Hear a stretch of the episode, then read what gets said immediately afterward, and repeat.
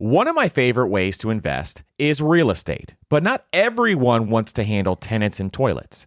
Enter Fundrise. They make it easy to invest in real estate with their flagship fund. Now, as always, you always have to carefully consider the investment objectives and risks of the Fundrise flagship fund before investing. But right now, demand is dropping and prices are falling, even for many of the best assets. And the Fundrise flagship fund plans on going on a buying spree, expanding its billion dollar real estate portfolio over the next few months. You can add the Fundrise flagship fund to your portfolio in just minutes with just as little as $10 by visiting fundrise.com slash PFP.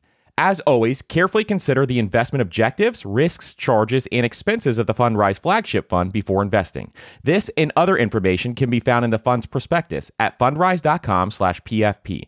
That's fundrise.com slash PFP. This is a paid advertisement. Spring is a great time of year to do some cleaning around the house and clean up your finances. And something else that you can do for your family this spring is shopping for life insurance with Policygenius as part of your financial planning for the year. Getting life insurance today means you'll have peace of mind so that if something were to happen to you, your family can cover expenses, things like mortgage payments, credit card payments, car loans, or even college costs. I have a wife and two kids, with a third on the way, by the way, and business partners that all depend depend on my income. So I needed life insurance, and Policygenius made that so incredibly easy. And with Policygenius, you can find life insurance policies that start at just $292 per year for $1 million of coverage. Some options offer same day approval and avoid unnecessary medical exams. So save time and money and provide your family with a financial safety net using Policygenius. Head to policygenius.com or click the link in the description to get your free life insurance quotes and see how much you can save. That's policygenius.com. On this episode of the Personal Finance Podcast, how to use money as a tool with Diania Merriam.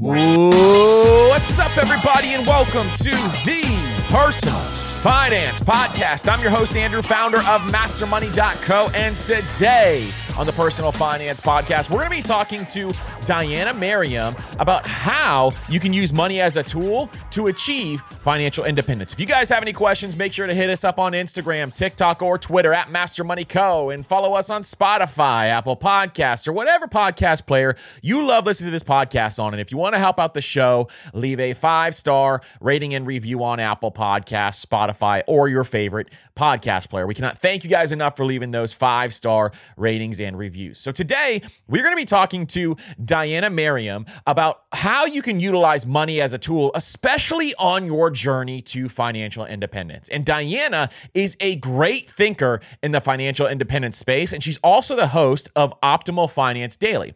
And Diania runs this conference called EconoMe, and we have a ton of friends who go to this conference every single year, and it's really a money party for people who are interested in financial independence. And I love this interview because I want you to listen to Diania's philosophies when it comes to money, because what she's talking about here is how you can utilize money as a tool to achieve financial freedom and so that you can have freedom with your time to pursue the things that you love in this life. So, in this episode, we're going to go through the basics of financial independence if you're brand new to financial independence. And then we're going to go into how you can have flexibility with financial independence. And Diania talks about a bad situation that she was in when she worked in the corporate world and how having money available helped her get out of that bad situation. Then we're going to talk about who financial independence is for and a bunch of common misconceptions when it comes to financial independence. So, I am really, really excited for you to hear this episode. There is some amazing insights that Diania provides provides in this episode that you can truly utilize and take action on. So, without further ado, let's welcome Diania to the Personal Finance Podcast. So, Diania, welcome to the Personal Finance Podcast. Well, thanks so much for having me. I am so excited to have you here because you have a really cool financial independence journey that I love to hear your story. I've heard a bunch of talks from you and a bunch of different things that you've done. And you have a really cool story where you paid off a bunch of debt and you discovered financial independence in 2015. You went through and paid a bunch of debt. And then you also had a really high savings rate at 60%. So, can you kind of talk through your story, how you found out about financial independence and kind of where you started and then how you kind of got to that point where you were saving that 60%? Yeah, Absolutely. So I would say I was largely financially illiterate in my 20s. I was living in New York City, working on increasing my income. That's the only thing I knew about money is just to make more of it. That was like the extent of what I knew. And so, you know, I was working on climbing the corporate ladder and I found myself at 28 years old with 30 grand of debt. And I didn't even know I had 30 grand of debt. I ran a credit report on myself and was like, oh crap, I got to do something about this. and so I started researching online like, how do I fix my finances? I should probably know something about this.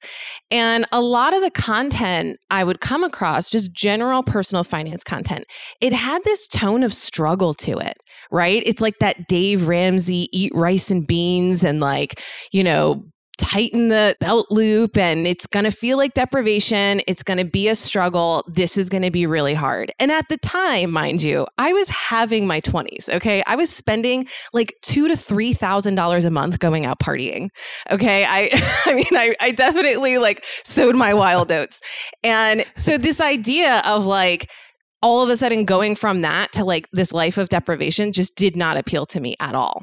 And so as I'm exploring this stuff, I come across Mr. Money Mustache, which for many of us is like the OG of the fire movement, right? Like he's probably the most popular blog within the fire movement, which for those who might not be familiar stands for Financial Independence Retire Early. And when I read this blog, I mean, I devoured it with a spoon. I read every single article, and I like to describe it as this like refreshing punch in the face because I came to realize that I was wasting an incredible opportunity with my money. And the way that he writes about money doesn't have any of that tone of struggle. It really has a tone of like abundance to it.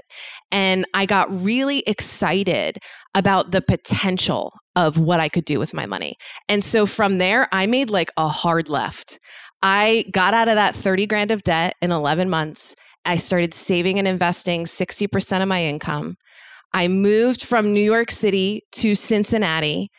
I took a two month sabbatical from work, unpaid, to go to Spain and walk across the country on the Camino. For those who aren't familiar, it's a 500 mile trek across Spain. I did that in 2017. And then I retired from my corporate career at 33 years old. It just completely changed my life that's an incredible story. And I think, you know, Mr. Money Mustache had a major impact on me too. He was probably the first blog that I read that really just changed my entire mindset that this is actually possible. It's something that you can actually go out and do. And the way that he writes it, like you said, it's an abundance mindset. And there's a lot of things where he's lean fire and there's a lot of things in place there yeah. where like originally I remember the first time I read it, I'm like, okay, I'm going to get rid of my car. I'm going to buy a bike. I'm going to bike all over the place. And some parts of it didn't work for me. But I think that's one big lesson that a lot of people can learn is there's going to be pieces that work for you too over time. And there's pieces of financial independence that are going to work really well for you. And we could talk through those philosophies as we go through today. But that was one big blog that I read very early on too. And it was the one I, same as you, I just devoured the entire thing, went piece by piece. And if anybody has not read that blog yet, I think we've talked about it a couple times in this podcast too. I would encourage you to go back and read from the beginning because it is almost like you're reading a really cool financial independence books. And the way that he writes is so incredibly entertaining that it's really, really fun. So if someone hasn't heard about financial independence, I want to back up a little bit and go to the basics so that we can talk through some of this stuff just so they understand it before we dive deeper into this. And so we talk about fire a ton on this podcast. And one big concept in fire is FU money. And the first time I remember reading about FU money was in The Simple Path to Wealth with J.L. Collins, where he kind of talked through some of that stuff, which is a fantastic book also.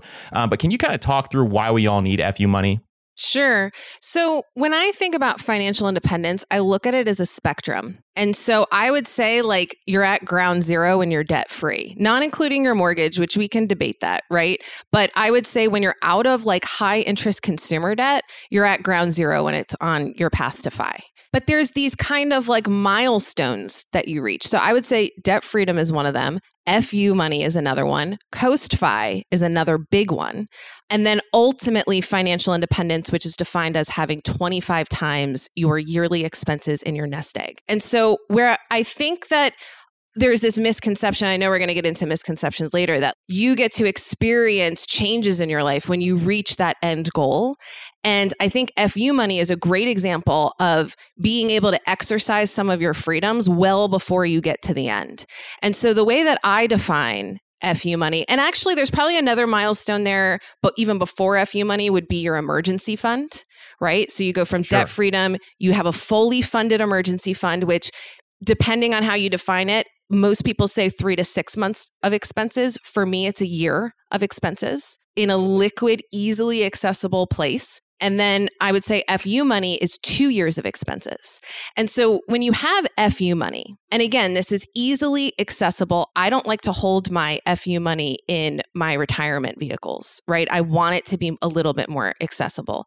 But what this allows you to do is when your boss asks you to do something you don't want to do, or when your work environment changes, you get to say F you or peace out for the polite among us, right?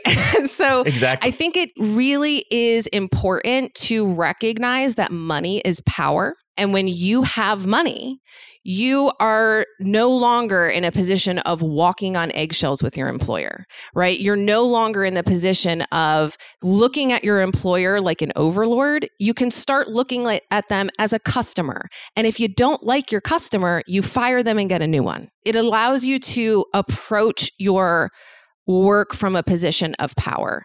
And for me, you know, we're going to talk about how I quit my job, but that was a big reason why when I looked at it was both FU money and CoastFi status, which we can talk about too. But I found myself in a position with my employer where I was in a discriminatory environment. And I looked at my money, I looked at my investment portfolio, and I said, wait a second, I have way too much money to tolerate this bullshit. I'm out. And so that is reaching those milestones gives you kind of the confidence to make those kind of big decisions. And that's the power of having that cash available. Yeah. And you and I completely align on this. Longtime listeners to this podcast will hear me talk about this. When you get closer to retirement age or financial independence, I love having well over a year cash, including, you know, two, even three years of cash available because cash is that safety net gives you power. Sure, a lot of people argue that, you know, inflation will eat away all that stuff, but I don't care because I love to have that safety net because it gives you so much more power to make decisions that are the best for you. And so you and I completely align on that. I absolutely love that piece of it is having that year of emergency fund, then getting to that FU money is such a powerful thing that you can absolutely do. Now, one big thing when it comes to financial independence, and this is the thing I love to unlock for people, is figuring out what their freedom number is. Mm-hmm. And it's a very simple calculation if we go through this to figure out what your freedom number is. But can you kind of explain the 4% rule, how it works, and how people can kind of find that freedom number? Yeah. So the 4% rule is based on something called the Trinity study. And this is really a model or a guideline to figure out how much money do you need to retire. And this guideline, I hate the word rule because people think, oh, I'm going to be drawing down 4% every single year. And that's not how it actually works in practice. But it is a guideline that we can use to determine how much we need to be able to pull the plug on earning more income.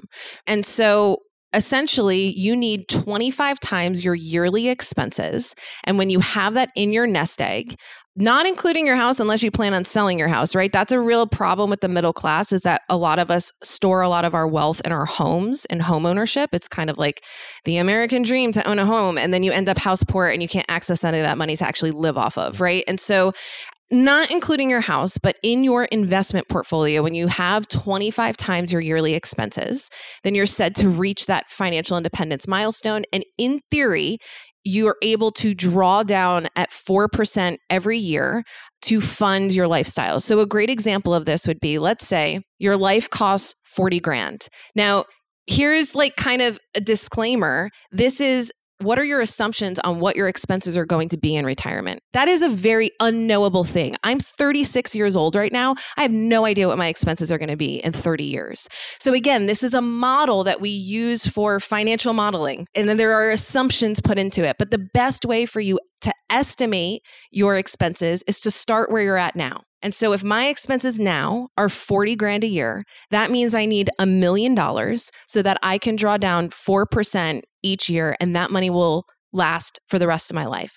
But there's a lot of assumptions in there that also need to be understood. Like, for example, the model assumes that you will never have any other income ever. And so that's not necessarily true. Most of us are going to have some kind of social security when we're older, right? Most of us, when we retire at a very young age, like the idea of retiring early, you're not signing a blood oath that you will never again make any income. Most of us are very ambitious people. The idea that we're never going to make money again is kind of ludicrous. And so I would say that there's a lot of like safety things within the 4% rule and this financial model, but it's really the way that we come up with how much do we want to save every year? What is is our goal for reaching financial independence? Exactly. And I love that you brought up some of the safety nets that are kind of brought into that as well. Because a lot of people think, you know, well, is this risky to kind of go through this process? And sure, you're not drawing down that 4% every single year. It kind of depends on a number of factors. But I love that you brought that in as well, because that's a very important kind of caveat to put in there. So, one big thing that a lot of people have is they get confused. Well, I don't know what my future value is going to be. Am I going to have kids? Am I going to have a whole family? You know, I don't know how much my expenses are going to be. And you laid it out perfectly there. Just use what you have now and you can adjust it over time. My goalpost has moved multiple mm-hmm. times throughout, you know, my time frame, you know, having kids or getting married, all these different things. And so it's okay for your goalpost to move, but just start where you are now if you don't know what else to do. And then you can kind of move that goalpost as time goes on. So I love that. Now, one big thing that I want to talk about is trying to figure out, you know, when it's time to quit your job. This is one thing we haven't talked about a ton on this podcast yet. And you had a very interesting situation that you had to go through. And luckily you had that FU money available to you. So can you kind of talk through when it was time to quit your job and the thought process that you went through to kind of get to that point? Yeah. I think in general, it's time to quit your job if you don't like your job. If you are out of debt, if you have an emergency fund, if you have FU money, and if you've reached CoastFi status in particular. So, what CoastFi means is that you have basically front loaded your traditional retirement savings.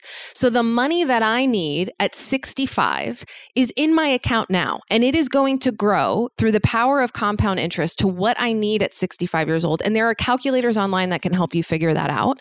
And so, what that means is that I don't have to invest even one more dollar if I don't choose to. If I don't need to invest any more money to have my money that I need at 65.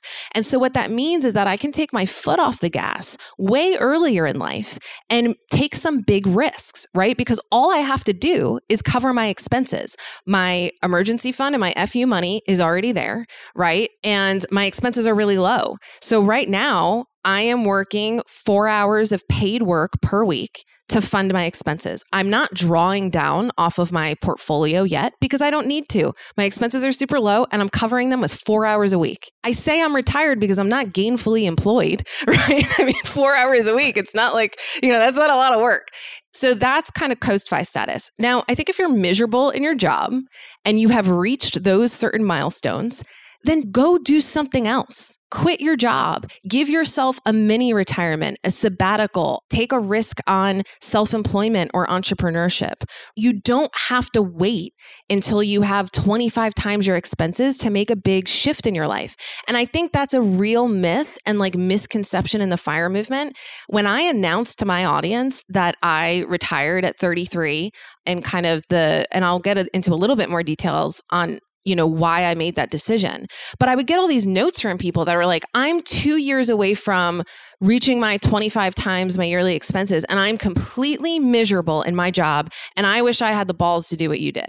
And it's like, you have too much money to be miserable. And so I think that you have to be willing to leverage the money that you have to create the life that you want and not assume that when you reach financial independence, all of a sudden you're going to start giving yourself permission to live differently. If you can't do that now with the financial status that you have, if you're listening to this show, I've got to imagine it's probably quite good then you're not going to do it when you have more money, right? That's a mindset shift. That is moving from a scarcity mindset to an abundance mindset, right? So, my situation in particular is that I had worked for this corporation for nine years. I had a great job. I mean, they let me go, you know, walk the Camino for two months. They let me move from New York City to Cincinnati, keep my New York City salary before remote work was the norm. This was back in 2017. I got three 20 to 25% raises three years in a row. I mean, I was killing it. It was like kind of a career that fed my ego too. I had an office in the Empire State Building. I had all these celebrity clients. Like it was a fun, creative job. And then I got a new boss, a new incompetent boss. And it changed everything. It changed the entire dynamic of my work life. And so you know, we got to this place where, you know, when Black Lives Matter and Me Too is kind of like all the rage in the media, a lot of corporations formed these very, what I would call performative diversity and inclusion initiatives. And I ended up being the only woman on my team after nine years because all the women were fleeing this company. and so wow. I found myself as the only woman on my team being pulled into meetings about diversity and inclusion and asked Diania, as the only woman, what do you think about this? I said, I think it's about equality. I think it is about pay parity. If you actually want to do something about this problem, take a look at me as one of your highest performers in terms of sales. I made my clients $55 million, and I was the lowest paid person on the team. So if you actually really care about your diversity and inclusion and pay parity, then just do something about it. Just correct it. And they were like, actually, no, that's not what we want to do. We just want to talk about it. And so I quit.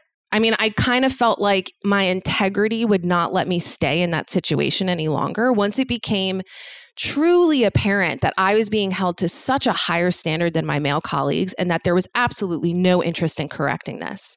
My integrity and my financial position would not let me stay any longer. And so I hope that most people listening to this would never find themselves in that kind of position.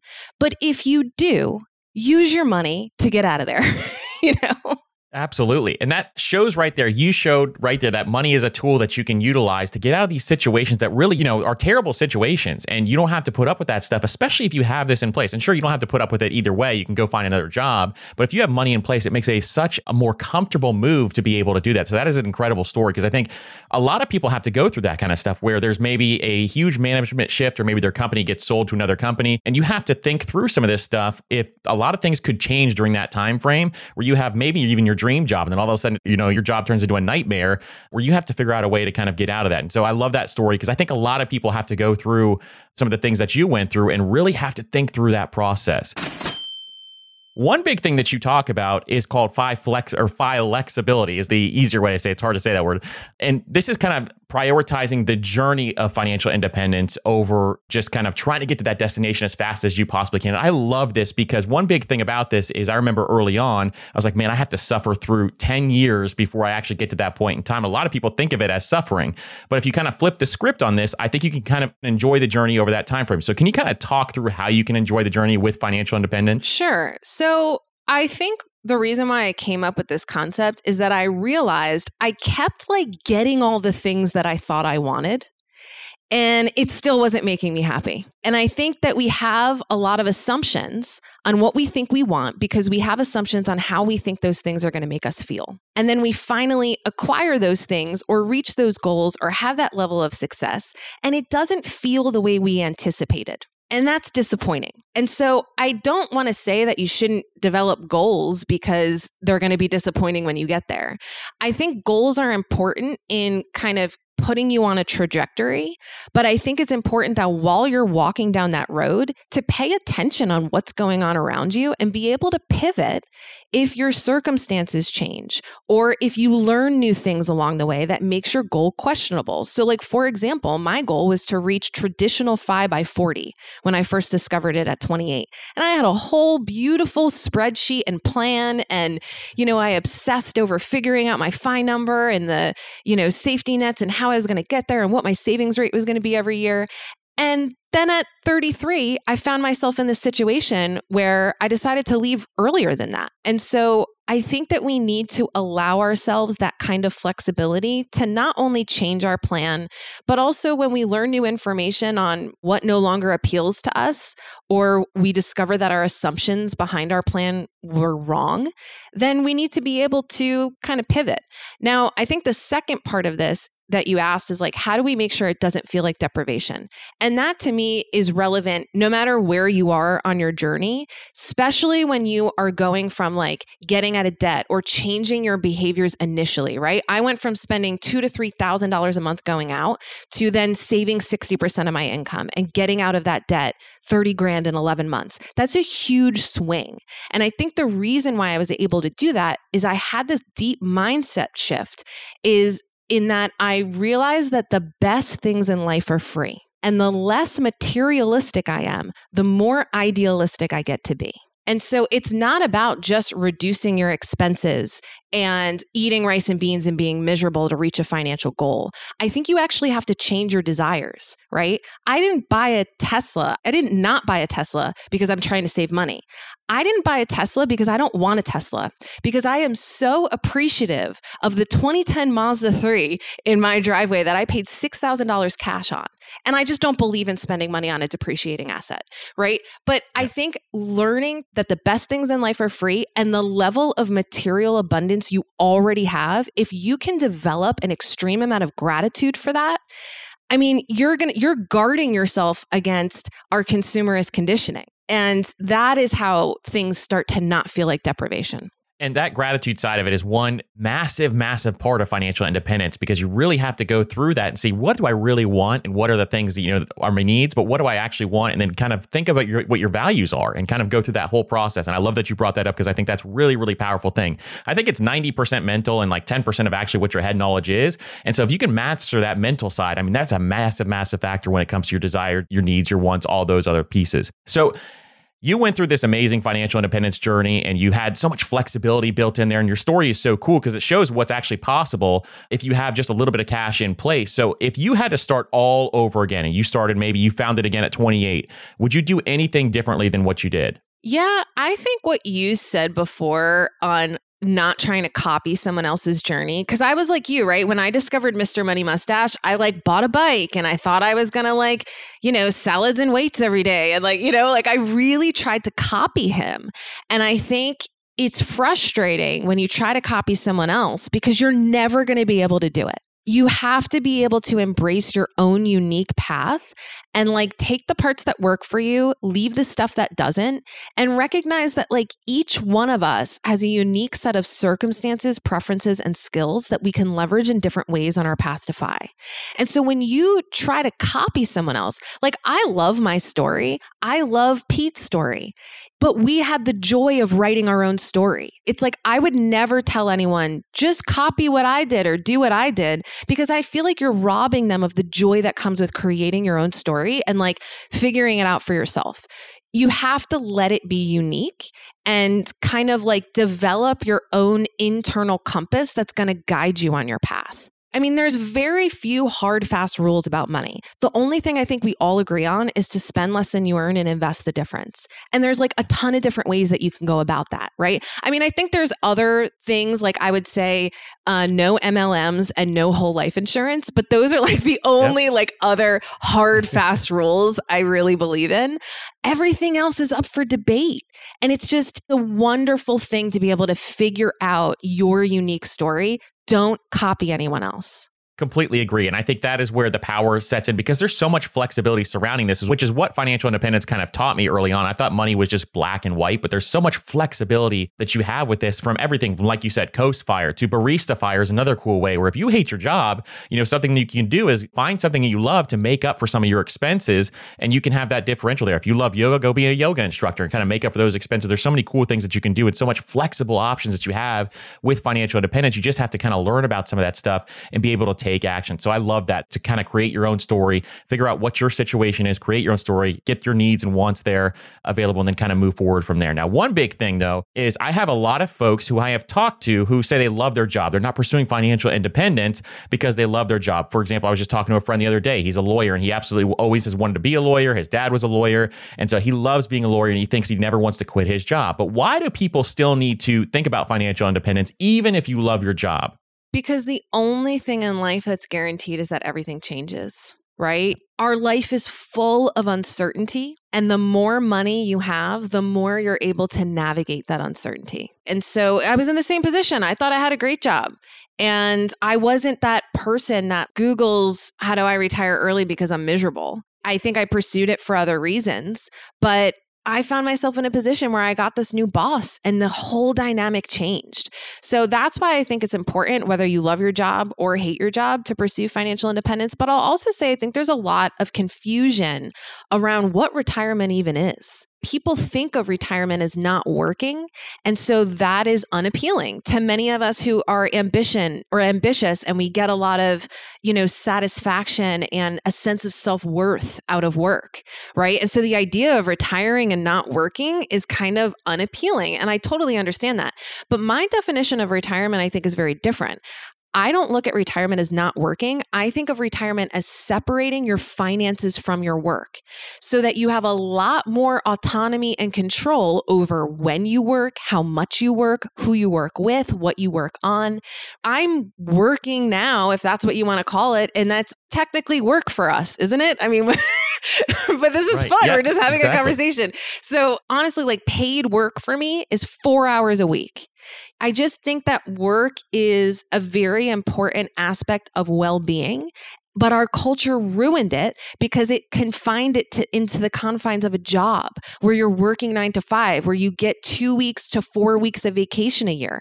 I mean, that's so limiting on your time and freedom that of course either work is seen as a burden or it's seen as you know i'm attached to it because that's where i get my sense of self-worth. There's a middle ground. If we can separate our work from our finances and our livelihood is not dependent on work now all of a sudden work becomes play and I think whether you retire at 30 or you retire at 65, if you think retirement, and I know people who do this, where retirement is sitting in front of a TV all day and literally doing nothing because they feel that they bought their privilege to do that, which absolutely you have.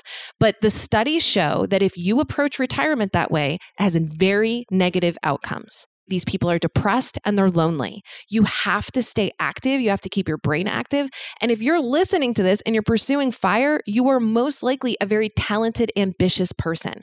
You're going to lay on a beach for a week and then you're going to get bored and go do something. And I think that's a beautiful thing. Again, work is awesome. Our culture ruined it. So don't think you need to retire from work or that you need to stop working when you retire.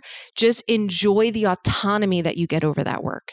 And I love that definition that you had. It's separating your work from your finances. I think that's a really powerful way to kind of think about this because it is so much more valuable to your life if you can actually do some of the things that you love in retirement, do some of the work that you love, still earn a little bit more money as well. I mean, there's there's some really cool things that factor into that. And that is just such a powerful way to live life. Like you said, there's people who will sit there and they'll do nothing all day long. But if you're ambitious like most of our listeners are, you're just going to get bored. After, you know, a week of vacation, typically I start to get bored and I want to go do something something and kind of figure out some other things that, you know, we can kind of do to have fulfillment and all those other things. So I absolutely love that definition. So I want to get into some of these misconceptions because you have some amazing talks about misconceptions of retirement and financial independence. So what do you think most people misunderstand about financial independence? I think that they look at FI as a goal, and money is not a goal. The goal is not to end my life sitting on millions and millions of dollars that I didn't spend right? Money is a tool. And it's really only as valuable as your clarity on how you're going to use it and your comfort level with how much is enough. It's that clarity and comfort that allow you to kind of extract the full value out of your nest egg.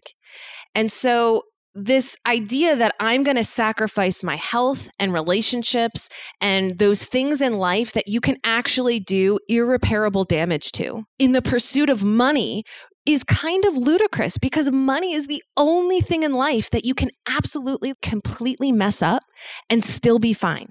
It is like this impersonal, dispassionate tool that you could completely ruin it. You could go bankrupt, you could lose all of your money, and you can rebuild. But you can't say that about your health and relationships. So, this idea that you're going to make all of these sacrifices for money so that you can sit on a pile of money, I think it's completely misguided.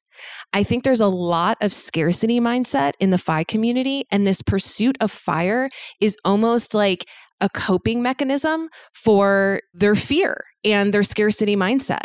And they think that if they have more money, it's going to make them feel safe. But your sense of safety and security cannot come from your bank account and your investment portfolio. Right. To a degree, it can give you options, but your sense of security should come from your capabilities, your experience, your network. Again, most of the people listening to this are very ambitious, highly skilled, competent people. And so the idea that, like, if you lost all your money tomorrow, you would figure out a way to make more. I mean, people say right. to me all the time, like, aren't you afraid? You know, you left your six figure salary. What if some black swan event completely wipes you out? And to me, it's like, okay, I made my clients $55 million. The idea that I can't figure out how to make more money for myself later if I absolutely needed to is kind of laughable. And I don't think that I'm very unique within the fire movement. I think most people doing this are highly skilled, responsible people, but they have a scarcity mindset. And I think that it's a real shame to me when we do these local meetups and we do these case studies where we go over people's financials for like two hours and we pick them apart, right? And I'm sitting in this room surrounded by millionaires with their money up on the screen going, Is it enough? Is this okay? And I wanted to be, I just want to like shake them and be like, what is the point of having all of this money if you still can't experience any emotional benefit from it? You should look at your money and feel a sense of peace and feel a sense of contentment. If you feel fear, whether you have no money or you have $10 million, which I know people in that position, they have $10 million and they're so scared that they're going to lose it all. It's like you just, you're missing the point you know? So getting on my soapbox a little bit there, but I just think that that's a huge misconception. Money is a tool, it's not a goal, and you are not automatically going to be happier when you reach financial independence and quit your job. I think the reward for most of us who retire early is an existential crisis, right? Because most of your schedule has been dictated to you by an authority figure for your entire life. And so to all of a sudden get the keys to the castle, it can be really disorienting. And especially if you're burnt out, if you have a dysregulated nervous system, if you have any childhood trauma, financial independence and early retirement opens up enough space in your life to completely fall apart. Ask me how I know. okay. It took me two years to figure it out and I've been retired now for two and a half years. So it's not just all unicorns and rainbows. You know, we talked about the EconoMe conference and Carl Jensen did a speech, Mr. 1500, where he talked about how FIlandia, you know, this magical place you think you're going to get to when you reach financial independence, it does not exist. If you are miserable before FI, you're going to be miserable after FI, but hopefully you have enough interest and space in your life to use your time and money to figure that out. Exactly. I love this philosophy, Diania. I think it's so powerful what you're talking about here. And I encourage people, you know, if you feel these feelings, if you have some of this stuff where you are anxious about money, or you're just stressed about money, you're worried you're going to run out of money, I'd encourage you to listen to what Diania just said again, over and over again, because it is a really powerful way to kind of think through this because you have to have that abundance mindset. If you have your skills in place, if you have all these other things, if you're an optimizer, you can go out and make more money. You can always do that. And that's one of the things where we've even talked about people who have it really, really high net worth on this podcast. And one of the questions we've asked before is, you know, what is your biggest fear about money? And a lot of them have said running out of money. And they have, you know, 20, 30, 40 million dollars. And that's what their biggest fear is. And I think that's one thing that's very common for a lot of people. But if you can change your mindset around this, you can really reduce your stress, reduce your anxiety, and that leads to a happier and more fulfilling life. So I really think that's a powerful way to kind of think about money and utilize it as a tool. That is what it truly, truly is. Now is a great time of year to get your finances in order. And no matter what your financial goals are this year, when you use Chime's online checking account, you can cross all those financial to dos off your list. Chime's online checking account has tons of benefits that millions of members love, like fee fee overdraft up to $200. Plus, get paid up to two days early with direct deposit, all while managing your money on the go 24 7. And you get access to over 60,000 ATMs. So start building your credit and open a Chime checking account with at least $200 qualifying direct deposit to get started. Get started at chime.com slash PFP. That's chime.com slash PFP. Banking services and debit card provided by the Bancorp Bank, NA, or Stride Bank, NA, members FDIC. SpotMe eligibility requirements and overdraft limits apply. Early access to direct deposit funds depends on payer. Out of network ATM withdrawal fees may apply. We're driven by the search for better. But when it comes to hiring, the best way to search for a candidate isn't to search at all. Don't search, match with Indeed. And if you need to hire, you need Indeed because Indeed is your matching and hiring platform with over 350 million global monthly visitors. And they have a matching engine that helps you find quality candidates fast. So ditch the busy work and use Indeed for scheduling, screening, and messaging so you can connect with candidates faster. And Indeed doesn't just help you hire faster, 93% of employers agree Indeed delivers the highest quality matches compared to other job sites, according to a recent Indeed survey. And listeners of this show will get a $75 sponsored job credit to get your jobs more visibility at indeed.com slash personal finance. Just go to indeed.com slash personal finance right now and support our show by saying you heard about Indeed on this podcast. That's indeed.com slash personal finance. Terms and conditions apply. Need to hire? You need Indeed. The key to winning in any business is making sure you have the right business partner. An example is Procter & Gamble or Ben Jerry. But what about the perfect partners when it comes to growing your business? That's you and Shopify. Shopify is the global commerce platform that helps you sell at every stage of your business, from launch your online shop stage to the first real life store stage, all the way to did we just hit a million dollars stage? Shopify is there to help you grow. And most people know one of your biggest struggles when it comes to starting an online business is finding new customers, and Shopify can help you do that. And what I love about Shopify is no matter how big you want to grow, Shopify gives you everything you need to take control and take your business to the next level.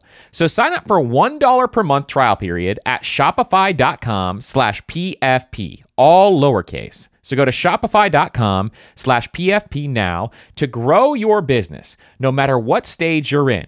That's shopify.com slash PFP. One of the hardest things about managing your money is figuring out where it's all going. And most of us are trying to save for several goals at once, which can feel like a daunting task to see if you're on track or even on pace to accomplishing your goals. But there is a tool that makes it so much easier, and it's called Monarch Money. They help you track your money flow without taking a ton of time and energy. And Monarch has built in features to collaborate with your partner, family, or financial advisor. And you can invite them with an extra account with their own login at no extra cost to collaborate with you. And Monarch is the most customizable budgeting app. You can create custom budgets, set notifications, and you can set up automatic rules for transactions and notifications. And after trying Monarch for myself, I understand why it's a top rated personal finance app. And right now, listeners of this show will get an extended 30 day free trial when you go to monarchmoney.com slash PFP. That's M O N A R C H M O N E Y dot com slash PFP for your extended 30 day free trial. Now, one big question I have, and it's another misconception for a lot of people, is they say, listen, I don't make enough money to become financially independent or retire early. I just don't make enough. I don't think I make enough money to kind of get to that point. Can you kind of talk through do you have to have a high income to reach financial independence, or is it possible without having a high income? It is easier if you have a high income. But FIRE is agnostic when it comes to income. The only thing that matters is the gap between your income and your expenses, right? And so it's not like I used to think, remember, the only thing I knew about money was to make more of it. I used to think that if I just made more income, if my income went up, I would be fine. But then what happens when your income goes up? You have lifestyle inflation and then your expenses go up. And so wealth is built in the gap in the gap between your income and expenses. So if you make a lower income, and I know people that reached fire on 50 grand. Like I'm trying to think, the lowest I've probably heard is 50 grand in combined household income with two teachers who did it through wow. real estate. And real estate investing, I am personally not a real estate investor, so I don't want to like go into too many details on this, but that is actually the fastest path to FI if you have a need for speed. But also it's really beneficial for people who aren't able to sock away, you know, tens of thousands of dollars every year into index funds. You're able to use leverage through, you know, mortgages and all of that to be able to, yep. to get there faster. So if you have a lower income, I would probably look at real estate, even though it can be riskier in some ways, which is the reason why I don't do it. However, again, it really boils down to the gap between your income and expenses. Now, I'll say this FIRE is for people who could do better, but are choosing not to. It is not a solution to systemic poverty right? The World Bank at one point had reported that half of the world's population lives on $5 a day. To tell those people to get better at money management is ludicrous and offensive. There are people out there that are truly disadvantaged, that are in third world countries, that are in war torn countries. They truly have no opportunity to increase their income and reduce their expenses. That is 100% true. And it's unfortunate that the fire path is going to be really hard for them. Their focus is on what am I going to eat today? Right. But right. if you're listening to this, if you are in a first world country, if you have a roof over your head, you have access to a grocery store and clean running water and clothing, and if you have access to the internet, I would say is huge, you are not as disadvantaged as you think you are. And so I think that was a huge wake up call for me when I first discovered fire is that, wow, I'm totally wasting my privilege. I am an educated white woman in a first world country, and I think I need to make more money Let's question that. I think a lot of us are far less disadvantaged than we perceive ourselves to be. And so, again, Fire is agnostic to income. Figure out how to reduce your expenses and increase your income. And if you are listening to this, I would argue that you have all the opportunity in the world. So I have one last question on these misconceptions because I think that's amazing. And I think the one last question is Is there anybody that financial independence is not for, in your opinion? Again, it's those people living on $5 a day. You know, it's the people in third world countries that like truly do not have access to opportunity to increase their income. And it's amazing to me that like even though they don't have access, they still figure out how to contribute to their communities to make an income, how to barter. It's the ingenuity of the human mind is pretty amazing. And also, if we are in this position where we're so fortunate, I think with great privilege comes great responsibility. We're in the position to make a huge difference in the lives of those people. And so there's like charities that I love, like Charity Water, for instance, helps developing nations drill down into the water sources that are below their feet, right? That's a really amazing charity is Charity Water. Or even Kiva, where yeah. you can do loans to, you know, small business owners where a $20 loan is like what they need to build a business. The amount of impact that we can have as people with disposable income, it's not just about us, right? It is sad that this is not accessible to everyone, but it doesn't mean that we can't do anything to help them. We can create opportunities by charitable giving and really needing to vet these charities, right? I think there's a lot of charities that maybe don't have the impact that we wish they would have, but very carefully right. vetted charitable giving, I think, is a way for us to navigate the fact that some people are truly disadvantaged. I completely agree. And you might have heard me early on. I said, you know, early on, I started as lean fire. That was my first initial goal. And the goalpost actually moved very early on when I had kids, when I got married, but then it moved even more so to I'm pushing more towards fat fire now. And the reason for that is I want to give away a lot mm-hmm. more money. And charity water is a big one that we look at. There's a bunch of other ones as well, but we want to make that impact with our money and pushing to earn more so that we can give away more is the biggest, biggest motivator for me. So I'm really passionate about this. And we talk about this on this podcast a lot, and we'll get kickback all the time. Like, why do we need to give our money away? But the impact that you can have on other people's lives. And imagine if everybody in this world built wealth and they learned how to build wealth and then they could give more money away, how much of an impact that could have on other people. I think there's just so much cool stuff involved there. And we need to do another whole episode probably on this that we could go into. But I absolutely love that mindset as well. So, Diania, this has been amazing. I want to shift to some questions that we ask a lot of our guests that come on this podcast. We get some really cool answers out of this. So I would love to kind of go through some of these with you. So, what part of your work or life makes you come alive? Well, as you can imagine, I really love to talk. I'm very verbose. Um, so, being a podcaster and a public speaker is definitely in my lane. I am the most extroverted person I know. And really, it's all about community for me. It's conversations like this. I produce an in person event that we had talked about before we started recording. It's called the EconoMe Conference. And really, the goal of that conference is to create community and inspiration for people on the path to FI because I truly believe that FI is better with friends. What's the point of retiring early if you have no one to hang out with, right? Like my best friend who I hang out with a ton, she retired at 36. And it's just so much better when you have other people to like spend time with. Right. So, community and talking to people is really, really what makes me come alive. I love that. I love that answer. This is going to be an interesting one for you. What is your biggest fear when it comes to money? So, I would say that the healthcare system in our country is so incredibly broken. It is terrifying. I pay for health insurance. A lot of people worry about health insurance. But the reality is, even if you have health insurance, you can get completely wiped out by a black swan healthcare event. Like I have a friend, now this was before there was out of pocket max on health, you know, with your health insurance, but she had health insurance and she had a brain tumor at 28.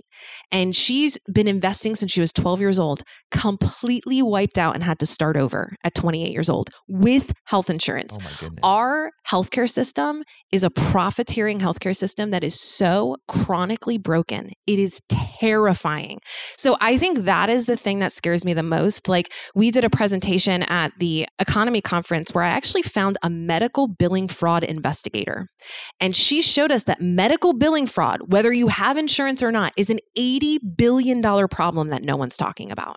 So, you know, wow. if you look at bankruptcies, 60% of bankruptcies are from medical expenses in the US. It has nothing to do with people mismanaging their money. But if you look at financial media, it's all, oh, you're irresponsible on credit card debt. And obviously that has a piece of it. But 60% of bankruptcies are from medical debt for no fault of your own. You get hit by a car for no fault of your own, and you could just be done. And I think the reason why that scares me is like I talked before about the ability to make more money if there was some kind of health scare that I was disabled and that affected my ability to make money, affected me mentally or physically, my ability to make more money, that to me is the most terrifying thing. I think you just unlocked a new fear for me because I think that is one that uh, I haven't really I have thought a ton through that yet, but I think that is one that uh, that is definitely very very possible. That is one where I look at the spending for a lot of people in retirement too, especially as obviously as we age, we need more health care, and you look at some of that spending, and it is a massive massive amount that people have to spend, and so preparing for that is a big thing. But you know anything could happen, like you said, and like you can get disability insurance, which like I'm actually looking sure. into that. But the thing is, I just don't trust insurance companies and our healthcare system. So even if I have insurance, I just think I'm going to get screwed if something like were to actually happen. That's just a fear of mine because you see it all the time. I'm on these exactly. Facebook groups of like, there's one called Harnessing Healthcare. If you really want to get scared, go join that group. And it's people with health insurance that are battling these insurance companies where you have these, you know, people on the insurance company side, they're not doctors and they're sitting there telling you that you don't need this medical care that your doctor is telling you you need. You know, they're denying claims left and right. I mean, it's terrifying, terrifying. So, yeah, I mean, there's a lot out there too that I know we don't have time to go into this, but like geo arbitrage for medical reasons, like we are the only first world country that has not figured this out. So like if you're actually right. really scared about healthcare, like I think I probably will move to like Europe later in life because of this fear. Yeah. Yeah, it is one that I completely agree with you on that. I think it's just incredible some of the stuff that we have to revamp the whole system for sure because there's so much involved and there's so much profiting going on that really, you know, it's a whole different ordeal for sure. The next one is how do you plan to level up your finances this year? Is there any new investments you're going to make or anything that you're going to do to level up your finances? Well, you know, I'm in this place of coast CoastFi where I don't really feel a lot of pressure to invest. However, I do have this business, the EconoMe conference, that, you know, I've been working on this since 2018 and I took a 40 grand loss on my first conference. I would argue wow. now that that's a 40 grand investment. But it was really scary at the time. For someone that like saves and invests 60% of their income to invest in your own business is so incredibly risky. So you really only want to do it when you've reached some milestones. And please do not drain your 401k to start a business. 90% of businesses fail, right? Let's just yep. say that full stop. However, you know, I'm at a place now where I'm gearing up for my fourth event and it's never been a source of income for me, but I think this next event, it's going to like turn a corner in terms of the financials of the business. Again, I'm not dependent on it for my livelihood, but that allows me to like hire more people, do cooler things for the audience, continue to build it and invest in it. And that's very exciting to me. I think that's amazing too. And I plan on definitely going next year. And a lot of people who are listening, a lot of folks who have been on this podcast go to EconoMe, you know, every single year. So I think it's going to be a really cool event uh, next year. It's in March next year, right? Yeah, it's March 15th through 17th. That's St. Patty's Day weekend of 2024. And we're over awesome. halfway sold out. So that's another reason where it's like, I feel like I've turned a corner. Even you were saying you heard about it through word of mouth. Half of my audience hears about it through word of mouth. It is something worth talking about. It's a really incredible weekend. It's like a party about money. And just knowing that, like, all that hard work, it is making an impact on people. And people really, really love the weekend. And that is why we are over halfway sold out this far in advance. So I feel very good about ticket sales. I think the thing I'm focused on most right now is sponsorship sales. That's incredible. I'm so excited to go. I can't wait to see the event because I think it's just so fun to have a party about money. And that's, especially if you nerd out about this stuff, that's amazing. So, what's one thing you would tell your younger self about money? Or if you go back in time, what would you tell your younger self about money? I think let your curiosity be bigger than your fear. You know, like I had no idea I was 30 grand in debt because I was so scared to just look at it. I think money for a lot of us is such a source of shame and we're so embarrassed about the mistakes we've made in, with our money. But now I know that, again, money is the only thing in life that you can totally screw up. And there's like little to no long term consequences. I could just give you so many stories of people like going completely bankrupt and in 10 years completely fixing it. It's like, I just think I was so scared about money and I was scared to look at it and face the reality of my situation. And it was so unnecessary. I love that one. What is the best money advice you've ever received?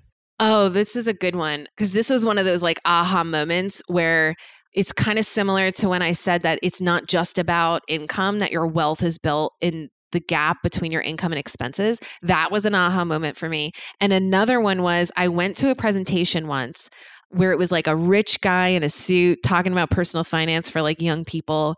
And he said, wealthy people buy assets, not stuff. And so if you see some rich person with their big house and their fancy car and all their fancy luxuries, the reality is, statistically speaking, they probably don't have money. They are drowning in debt to buy all of those fancy things and that actually wealthy people, and this is also demonstrated in that book, The Millionaire Next Door, just kind of like the key habits of wealthy people and that stealth wealth or modest wealth, where you actually have right. a lot of money in the bank, but you just don't care about material possessions. And I would say no one would look at me in my 1200 square foot house and my 2010 Mazda 3 and think that I had money.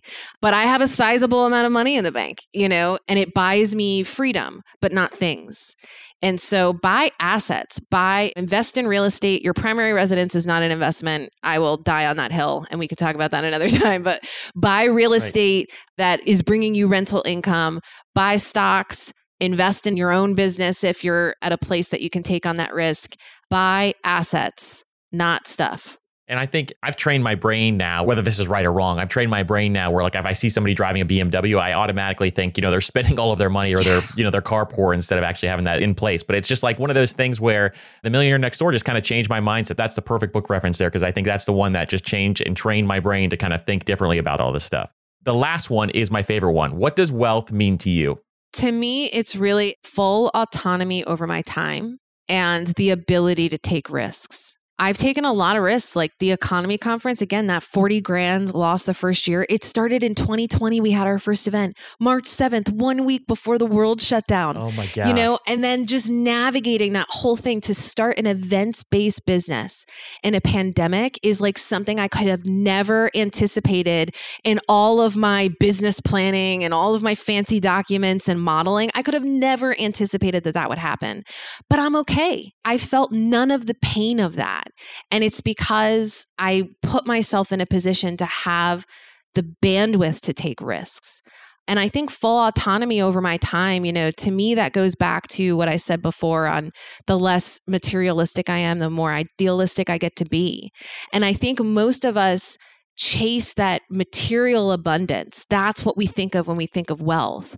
But if you chase that, you are potentially missing out on time abundance, relationship abundance, creativity abundance. Those are gifts of wealth that I feel like so many people don't get to experience, even when they have $10 million in the bank, because they're addicted to their job and they're in this fast paced lifestyle that they're not able to slow down enough to savor it. Like, you don't need $10 million to have that kind of full autonomy over your time. And that to me is really what wealth is about. That is such a powerful message. Diania, this has been absolutely amazing. I've loved this conversation. Can you tell us where people can find out more about you and what you have going on? Absolutely. So, if you want to hear from me, I'm on all the social media. But here's the thing I don't play the games with the algorithms. So, even if you follow me, it's so unlikely that you're going to see any of my stuff. I post like once a week. So, if you really do want to hear from me, I would recommend you sign up for my newsletter on my website. So, if you go to economeconference.com, and economy is spelt with an M E at the end, not an M Y. If you look at the first, uh, if the spelling of my first name, you'll see I really enjoy misspelled words. So, economeconference.com. And if you wait five seconds, this pop up will come up. And if you sign up through the pop up, you'll get a copy of my exit letter. So, when I quit my job, and I left due to being in a discriminatory environment, I wrote a letter on my way out and made a big stink about it. And I'm giving you a copy of that. So the voyeurs among us might want to give that a read. You can get it on my website when you sign up for my mailing list through the pop up. And then you can also listen to me every day as the host of Optimal Finance Daily. So this is a narration style show where I am reading to you from popular personal finance blogs like Mr. Money Mustache, for instance. And I offer a little bit of commentary at the end. So it's every single day in 10 minutes or less. And I like to say that these bloggers like wrote these amazing songs and I get to perform the covers. It's super fun. So you can listen to me blab on about money every day. And then lastly, for listeners of this show, I'm actually going to offer you a 10% discount to come hang out with Andrew at the EconoMe Conference next year. So it is March 15th through 17th of 2024 in Cincinnati. And if you type in the code personal finance pod, all caps, one word, that'll get you a 10% discount to come hang out with Andrew. That's perfect. Yes. And so again, you can get those tickets at economeconference.com. There's a button right there as soon as you get on the main page. It'll bring you over to our Eventbrite site. You can buy your tickets there. Yeah, and act fast because we're over halfway sold out. So if you really want to come party with us, I would act fast. That is incredible. Thank you so much for doing that. We will link all those up down in the show notes below so that you can uh, check those out. Diania, thank you so much for coming on. This was absolutely amazing. Well, thank you.